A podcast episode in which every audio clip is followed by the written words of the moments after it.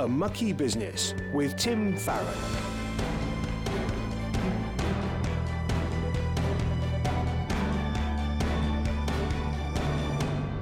Hello, I'm Tim Farron, and welcome to the show which delves into the mucky business of politics through the eyes of Christians.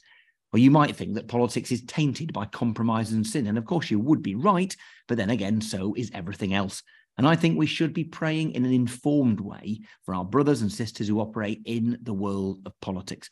Today, we'll be joined by John Casson, who's Chief Executive of L'Arche, a charity which builds communities of those with and without learning disabilities.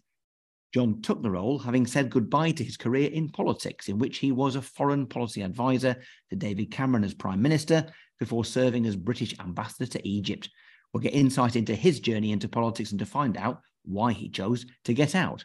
But first, politics has gone crazy again. Boris Johnson has dramatically resigned as an MP ahead of a damning report by the Commons Privileges Committee into whether he knowingly misled Parliament over the Partygate affair. Former Culture Secretary Nadine Dorries and another ally, Nigel Adams, also resigned, kicking off as things stand three by elections at a time when the government are doing really dreadfully in the polls.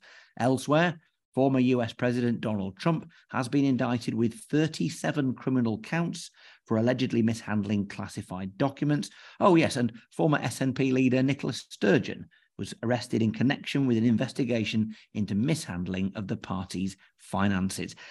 All in all, these events certainly vindicate the title of this podcast and my book of the same name. Politics continues to be a thoroughly mucky business, doesn't it? Well, we could spend time delving into the details of these events and emphasizing the importance of integrity, justice, and forgiveness, but I've already said similar things in response to the Boris scandals, part one, two, and three, and I'm not convinced you need to hear them again. So instead, I want to think why, despite all the muck, Christians should still be getting stuck into politics. And many are. Last week, we spoke to Labour parliamentary candidate David Lawrence. And over the coming weeks, I'll be interviewing Christian candidates from the Conservative and Liberal Democrat parties who feel called to become MPs and who, perhaps amazingly, still want to do the job. So let's remind ourselves why we still need to engage. Firstly, God is bigger than politics. The Bible is not a manifesto where we sign on the dotted line and pay our membership fee. Political ideologies can help us make sense of the world and give us an approach for organizing society, and political parties are vehicles for putting those ideas into practice. But politics cannot ultimately save us. By contrast, becoming a Christian is completely ego shattering because it tells us that we do not belong to ourselves, but that we are all joined to God's greater story of redemption and salvation for the whole world. And God's plan is not a vague, distant, and abstract one. He promises one day to redeem all things, not by whisking us away to live on a cloud, but by bringing together a new heaven and a new earth. He did not withdraw from the mess that we have made of his world. In Isaiah 59, verses 15 and 16, we read, The Lord looked and was displeased that there was no justice. He was appalled that there was no one to intervene. So he intervened himself, didn't he, in bodily form? Through Jesus, he chose to enter into the world and to act from within it to put all things right. And in the Gospels, we see that yes, Jesus came to save souls and that he also healed and fed people and cared for their physical needs. The New Testament regularly speaks of Jesus' compassion for people's physical and emotional well being as well as for their spiritual situation. As Jesus came to serve, we are also called to serve others and with the same attitude of faithfulness, compassion, and self sacrifice. Through politics, we serve God by serving others in our communities and beyond, and by our conduct in the public square. Society needs leadership. Governments have to exist, and politicians follow some kind of ideology to come to decisions. All of this is imperfect.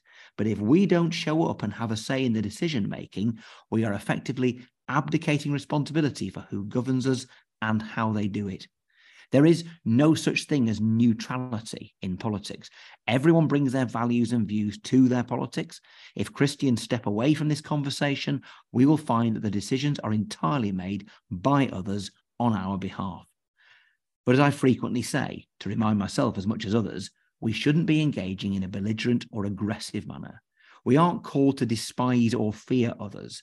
Instead, we are called to stand in God's amazing grace and reflect that in all our attitudes and actions. The gospel is incredible news. We are secure for eternity if we trust in Jesus.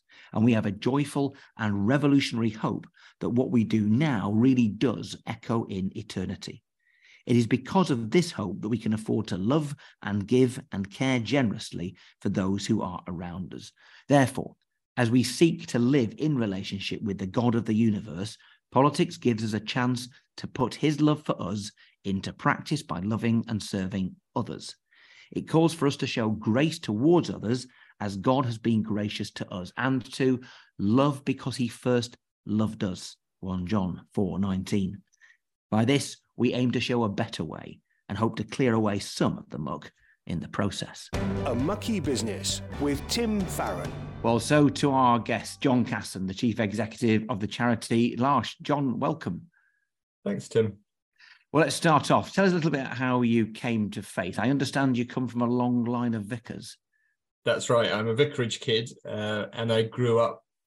I grew up always thinking that following Jesus was the most radical thing I could do with my life.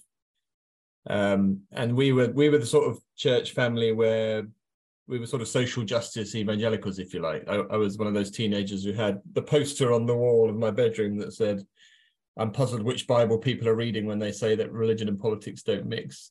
Mm. Um, and I, I guess I always thought we can't create heaven on earth, but we can create outposts of the kingdom and signs of, of what God's future will be like by um, by seeking seeking justice and seeking to to change things. And so so when I grew up, I then I then looked for things where at that kind of place where religion and politics might meet, and I ended up joining the civil service and, and being a British diplomat for 20 years. So worked for Labour governments, coalition governments, uh, conservative governments, and partly because I thought it was important that Christians were in the room where it happens, where big decisions are being taken. And um, it turned out I was quite good at getting into the room where it happens. So I ended up in in 10 Downing Street, uh, and I ended up as the British ambassador in Cairo.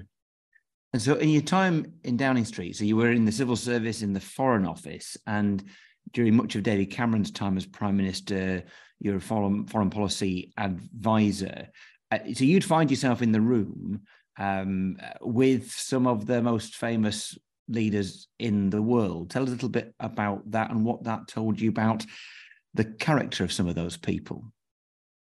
Yeah. So, whenever the Prime Minister, those three and a bit years I was there, met a foreign leader or talk to them on the phone. I was there helping him figure out what to say beforehand in the meeting, passing him notes, making notes of what was said, with everybody from Barack Obama to um, Bono to uh, Vladimir Putin. And it, it was supposed it was it was a lesson in how holding power is a real test of your wisdom and your character. Mm. You know, and of course you meet you meet some people, and Putin was a great example, who are really using power against other people. You know, for him, the less power someone else had, the more he had, and it was a, a form of power that's that's quite toxic. It's very good at destroying things. It's not good mm. at building things up. I remember when one day in Downing Street he was visiting and he just got fed up with David Cameron trying to be diplomatic and his voice went very quiet. And he said, Look, if you want to influence what happens in Syria, you have to be prepared to get medieval. You know, it'll be like Iraq, but worse. It'll be torture. And you haven't you haven't got the will to do that, and I have. And you could see him sizing us up and thinking, "Can will we stand up to him?" Um, but, mm. but, you know, even even the people who've got more goodwill and want to use power for something beyond just themselves, uh, it's not easy. You know, I remember I remember the day when Barack Obama rang up and said to Cameron in 2011, "We want you to send the RAF into combat in the skies over Libya." Um, and and after the phone call, David Cameron got four, four of us into the office and sat us down and said, okay, one by one, he pointed at us each and said, what would you do? What would you do? Shall we, shall we send forces into action? People are going to die either way. And that, that memory is really seared on my, on my heart. And I suppose it, over time, it made me think, you know, I, I don't have a monopoly just because I've got faith on the best foreign policy ideas. And what's really important is, is as much who we are as what we do. And it really, in the end, it really sort of threw me much more deeply than ever before onto my inner life and my, my daily living contact with, mm. with God in prayer to try and be in the room in the kind of way that, that that might allow me to sort of touch God's life somehow. So, being in those situations, just us what, what does it mean to be a Christian in situations like that, where you're having to deal with people who display and use power in a toxic way, as you said, Vladimir Putin uh, did and does, or indeed where you've got to make life and death death decisions. What does what does being a Christian look like in practice in those circumstances? For me, it was about seeking freedom because power is toxic for everyone, not just for Putin. You know, it, you can become very committed to the project of okay, I'm in the room, so I've got to protect my right to be in the room, and you kind of need to beat the people who are trying to get you out of the room. So you become competitive. You think I've got to prove that I've got the best ideas, and you become too attached to be, to your own cleverness and your own mm. power and protecting it. Um, and so I a lot of what I was seeking in prayer was freedom to say to every day I want to just tune tune the strings of my heart and mind to to resonate to God's tune still and be free from those things of being the smart guy to actually notice what was going on what was really ma- what really mattered here to still mm. have compassion to still have joy when everyone else was stressed uh, to make choices on the basis of a, of a kind of clear heart now obviously in that time in in uh, number 10 and throughout your time in the civil service, you'll see British politicians come and go, as well as, of course, the international ones that you, you see.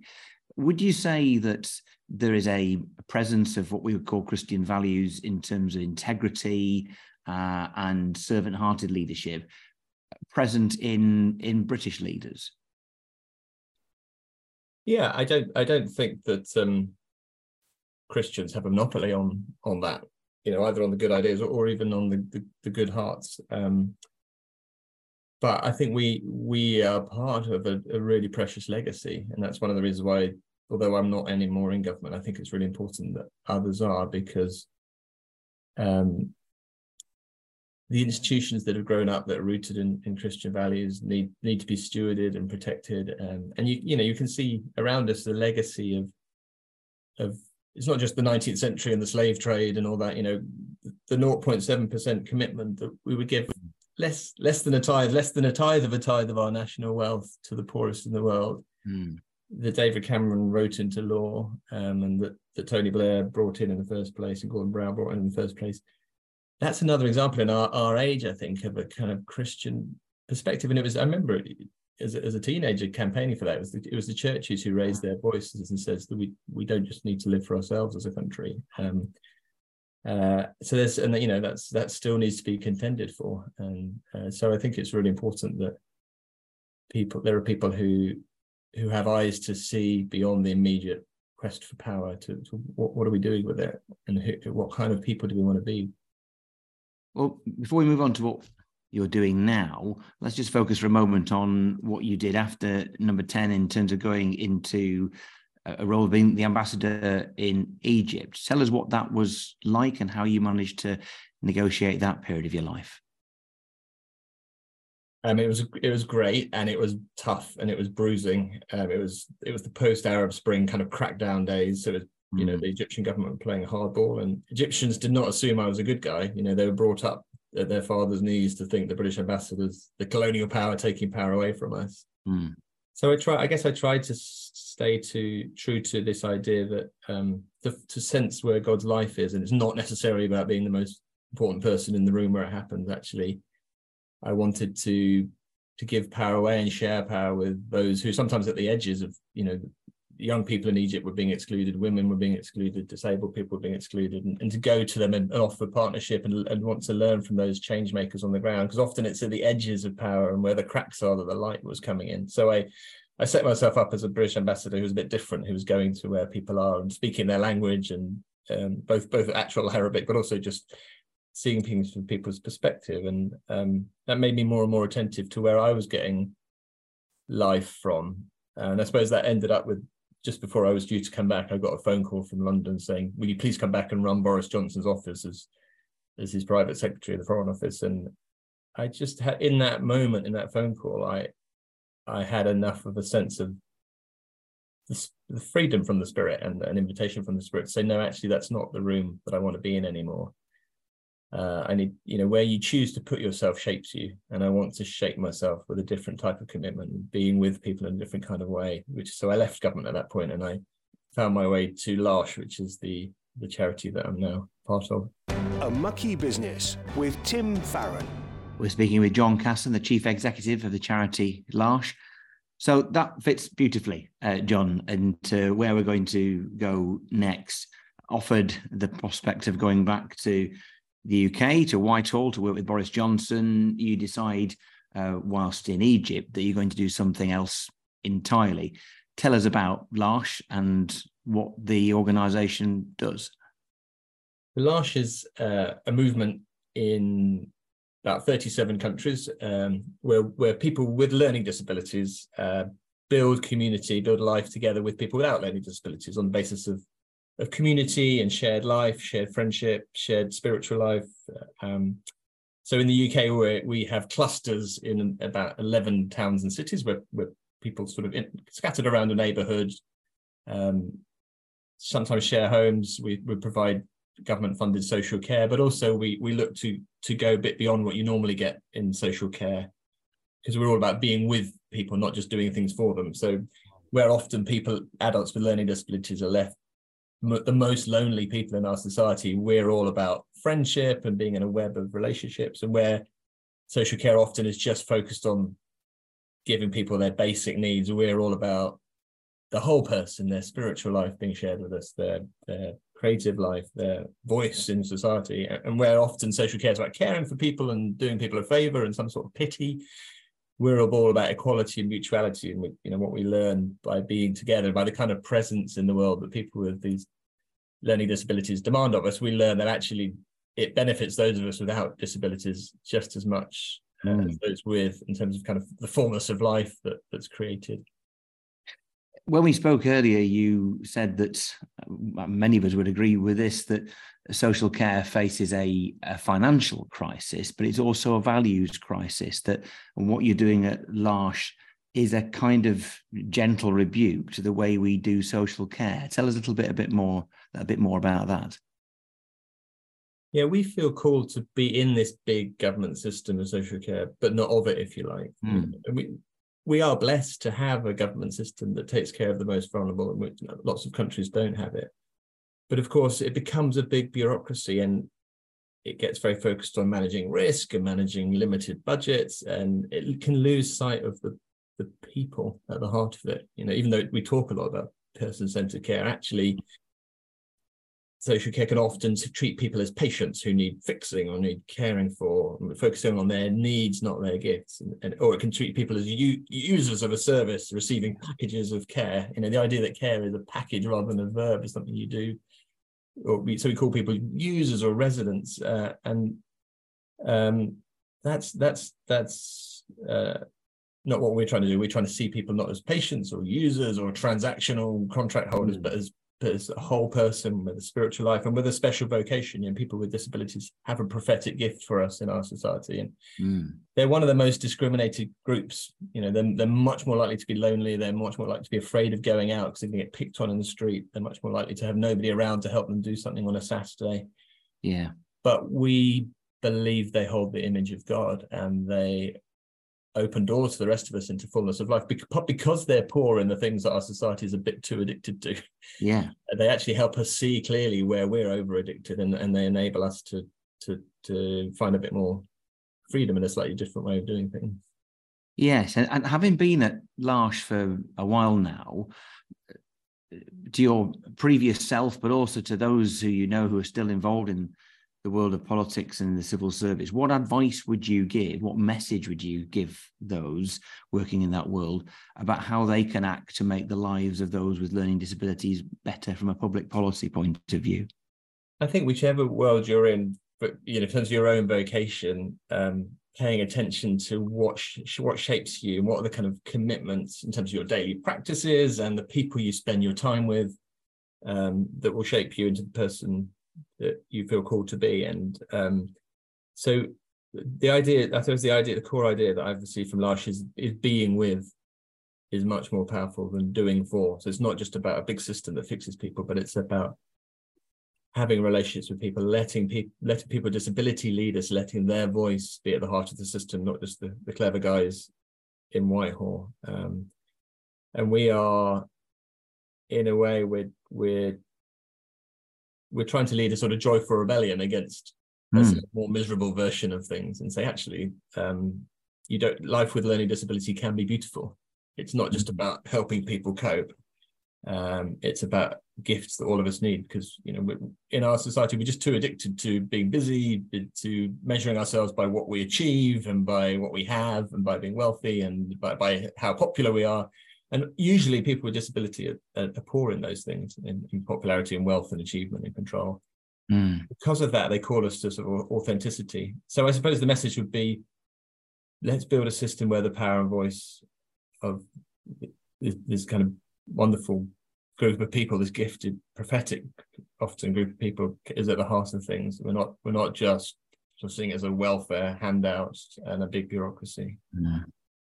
And just finally, people listening to the podcast uh, who are Christians, some who may not be Christians, some who may be church leaders, even, um, how can we help you?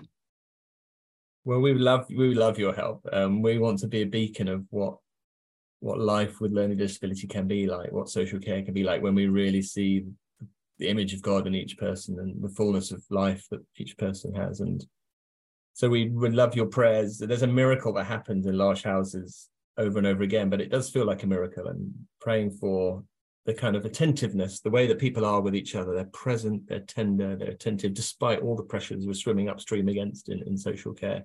So prayer for that miracle to keep repeating itself in our communities we'd love people to support us with a, direct debit of whatever they can manage. And if they go to our website, which is uh, larche, L-A-R-C-H-E.org.uk, you can find out how to do that because gov- government funding will never pay for the spending time together, the sharing spiritual life together, the eating together, the going on holiday together, the, the time and space that makes us different. So we really welcome other people's faithful commitment to help us do that.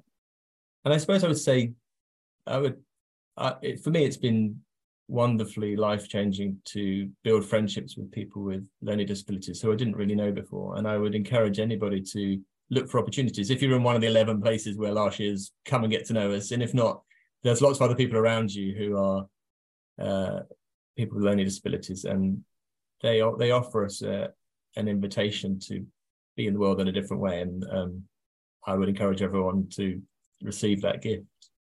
John, it's a massive blessing to speak with you. A fascinating range of experiences you have had, and uh, we're delighted to hear what you're doing now. And we're especially delighted that you've given your time up. Um, God bless you and, and good luck. Thanks, Tim, and to everyone listening. Each week, we give you the opportunity for you to ask any question you'd like about this mucky business of politics. Now, it might be how an aspect of this world impacts us Christians who work within it, or maybe there's a particular issue that you're struggling to make sense of. Well, I'd love to hear from you and attempt an answer. So please drop me an email to farron at premier.org.uk, and there's a strong chance I'll be answering it on an episode over the next few weeks. Well, this week, Jim in Southeast London has been in touch and says, there always seems to be a new political scandal every week, sometimes two. Has it always been this bad? Well, I think there's maybe three things I'd say about uh, that, Jim. Uh, th- thing one, maybe the fact we have 24 7 news these days, that there is a constant cycle of news, means that there's things that get talked about today, things that get uncovered in a more open society today that perhaps we didn't even find out about 30 or 50 years ago. Or if we did, we heard about them once a day, not on the hour every hour for 24 hours. So maybe there's that difference. I think the second thing to say is we've just got to be mindful and wary of both interpretations of uh, C.S. Lewis's notion of the snobbery of chronology, the idea that today is automatically better than yesterday, but also that today is automatically worse than yesterday. And it depends on your uh, point of view as to which of those traps you fall into. The fact is, um, as somebody said, it's same poop, different day, or maybe different poop, different day. But nevertheless, there are different scandals, different problems, different challenges in every era. The third point I'd say is this, but I think there is something in what you say, Jim. I think there is a an argument that says that as the United Kingdom and other countries move away from Christian values, then that sense of integrity being important in public life will become and is becoming less and less. It's not that there weren't scandals in the past. But in the past, there were scandals. We thought they were terrible things, whereas today, so many people come across what you and I might refer to as a scandal, shrug and move on to the next thing. If you have a question for Tim, email farron at premier.org.uk. So let's end our time together in prayer. Loving Heavenly Father, we want to thank you for John Casson and for all those people involved in L'Arche. We thank you for what that charity does in seeking to create community and to look at social care in a very different way, looking at it from the point of view of equality between those being cared for and those doing the caring, establishing friendship and fellowship. And we thank you for that organization. We thank you for John's uh, mission in leading it. We pray you bless it and pray you give wisdom to all of us listening as to how we might be able to help either what L'Arche does directly or move towards a, a better vision, a more values, Christian values led uh, uh, approach to social care in our country. And Lord, as we think about the various scandals affecting us in uh, our politics at the moment in the UK and in the United States and elsewhere, um, we pray for justice. Um, we pray for wisdom. We pray for our own Prime Minister uh, throughout this difficult time that you would give him wisdom and help him to act with integrity.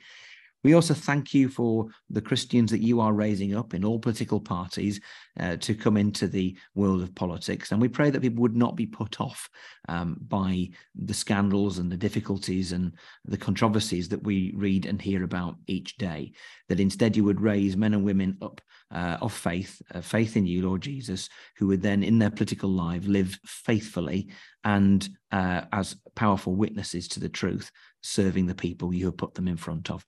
And we ask all these things in Jesus' name. Amen.